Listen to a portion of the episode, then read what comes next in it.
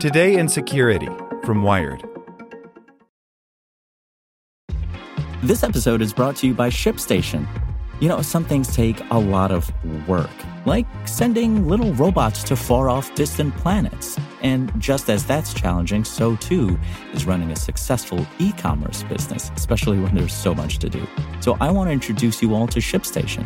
Now, I love using ShipStation because of its easy-to-use dashboard, which makes managing orders and printing labels a breeze and super smooth. Oh, and the customer service is just out of this world. It's exactly what you need to help grow your business. Sign up for your free sixty-day trial at ShipStation.com slash tech news. That's ShipStation.com slash tech news. Want to learn how you can make smarter decisions with your money? Well, I've got the podcast for you. I'm Sean Piles, and I host NerdWallet's Smart Money Podcast. Our show features our team of nerds, personal finance experts in credit cards, banking, investing, and more. And they'll help you make the most of your money while cutting through the clutter and misinformation in today's world of personal finance. You'll get clarity on strategies to help you build your wealth, invest wisely, shop for financial products, and plan for major life events. Listen to NerdWallet's Smart Money Podcast wherever you get your podcasts. Today in Security from Wired. The alt-right on Facebook are hijacking Canada's trucker blockade. In Ottawa, a protest against vaccine mandates has become an international sensation. American far-right personalities are behind its online rise. By Chris Stokel-Walker. For two weeks now, truckers have brought the center of Ottawa, Canada's capital city, to a standstill. What started as a localized dispute against vaccine mandates has now snowballed, co-opted as a cause celebre of America's radical right wing into a protest that reaches far beyond Parliament Hill.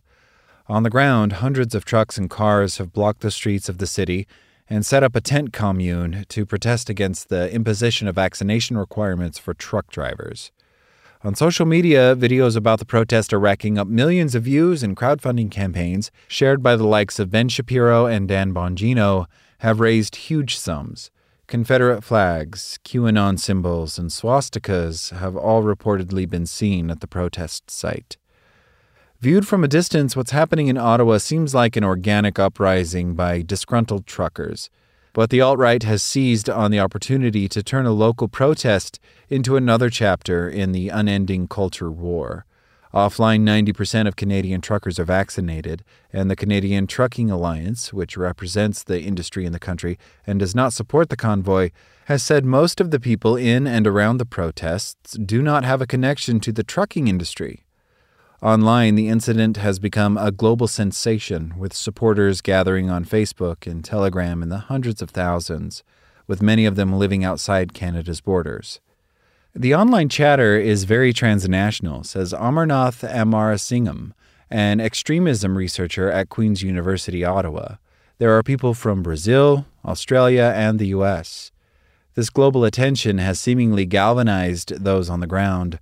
While few protesters remain, policing the protest is costing an estimated eight hundred thousand dollars Canadian dollars or six hundred thirty thousand dollars a day. And thanks to the backing of some of the biggest names in the U S alt-right social media sphere, the protest, dubbed the Freedom Convoy by its supporters, has continued to gain momentum online, even as numbers on the ground dwindle. The result is a strange disconnect between the offline and online versions of the protest, with many of the most successful social media posts coming from familiar figures from the American alt-right rather than the protesters. Ten videos supporting the truckers shared by Donald Trump Junior between January twenty-fifth and February seventh have been viewed by four point two million people. The right-wing media machine has spun up its support for the protest, with Canadian Prime Minister Justin Trudeau calling it an insult to memory and truth. The story and protest was picked up by partisan right-wing content creators and media in the U S in particular, says Kieran O'Connor, an analyst from the Institute for Strategic Dialogue, an online extremism tracking think tank. O'Connor saw a similar phenomenon around the Great Reset conspiracy theory. The theory that the pandemic is a global conspiracy to allow world leaders to reset the planet remained niche until picked up by Rebel News, a Canadian equivalent of Breitbart News. The Rebel News conspiracy theory reached the orbit of U S right-wing commentators like Ben Shapiro and Laura Ingraham, who then further amplified the message, sending it to their millions of followers. The same process is happening with the Ottawa truck protests. Glenn Beck, Ben Shapiro, and Dan Bongino, alongside Trump Junior, have shared their thoughts about the protests with millions of people worldwide. The explosion of interest has been fueled by all the names you might expect. Current and former G O P officials like Mike Huckabee and Marjorie Taylor Greene have shared their support for the convoy on social media. More than eighty-eight thousand posts have been shared by Facebook pages, groups, or verified profiles between January twenty-second, when the Freedom Convoy began, and February eighth, according to CrowdTangle data analyzed by Wired. Those posts have been interacted with sixteen point six million times. Questions have also been raised about the origins of several wildly popular Facebook groups created to support the Ottawa protest. One, Convoy to Ottawa twenty twenty-two Restart, has now been made private after it was overrun with conspiracy theorists. The group, which at the time of writing has almost seven hundred thousand members, now has lengthy rules for admission, including a request that members will respect the police and not post blameless claims that COVID is a hoax or that vaccines to protect against it are dangerous. Facebook spokesperson Margarita Franklin says the platform has removed groups and pages run by spammers, including a troll farm in Vietnam who capitalized on the protest's popularity to monetize ad clicks off-platform. We continue to see scammers latch on to any hot-button issue that draws people's attention, including the ongoing protests, Franklin says. We continue to monitor the situation and will enforce against violations when we find them. Telegram, through which large parts of the truckers' movement has been amplified by sharing links to videos and Facebook groups that users should engage with, did not respond to request for comment. While the accounts behind Facebook groups and pages promoting the Ottawa protests are a semi-anonymous hodgepodge of conspiracy theorists, QAnon supporters, and actual truckers with grievances against vaccine mandates, those appearing in videos uploaded to social media are well known to extremism researchers in Canada. All these people have been anti-government, anti-Trudeau, white nationalist actors for years now, says Amarasingam. They're very much the ones who are the public face of the convoy. Amarasingam argues that Canada's far right has always been influenced by trends in the U S, but believes the trucker protest is a liminal point for this relationship. This is probably the first time in a while that it has entered the mainstream in a big way, he says. And that, in turn, is minting new right-wing celebrities.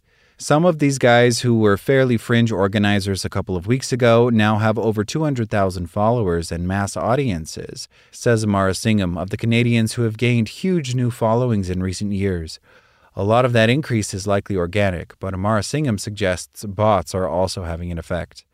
Pat King, who has posted dozens of live videos from the Ottawa protest, saw his Facebook following leap from sixty-three thousand five hundred four on January first to more than two hundred five thousand by the end of the month, according to CrowdTangle data.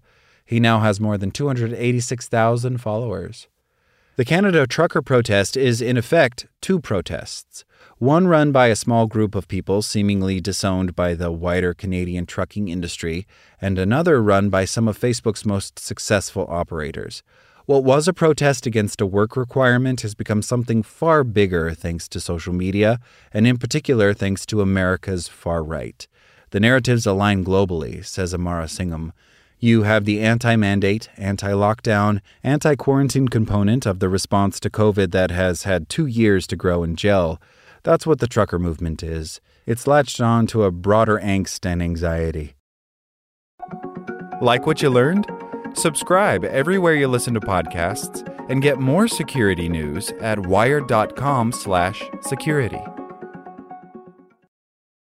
Want to learn how you can make smarter decisions with your money? Well, I've got the podcast for you. I'm Sean Piles, and I host NerdWallet's Smart Money Podcast. Our show features our team of nerds, personal finance experts in credit cards, banking, investing, and more. And they'll help you make the most of your money while cutting through the clutter and misinformation in today's world of personal finance. You'll get clarity on strategies to help you build your wealth, invest wisely, shop for financial products, and plan for major life events. Listen to NerdWallet's Smart Money Podcast wherever you get your podcasts.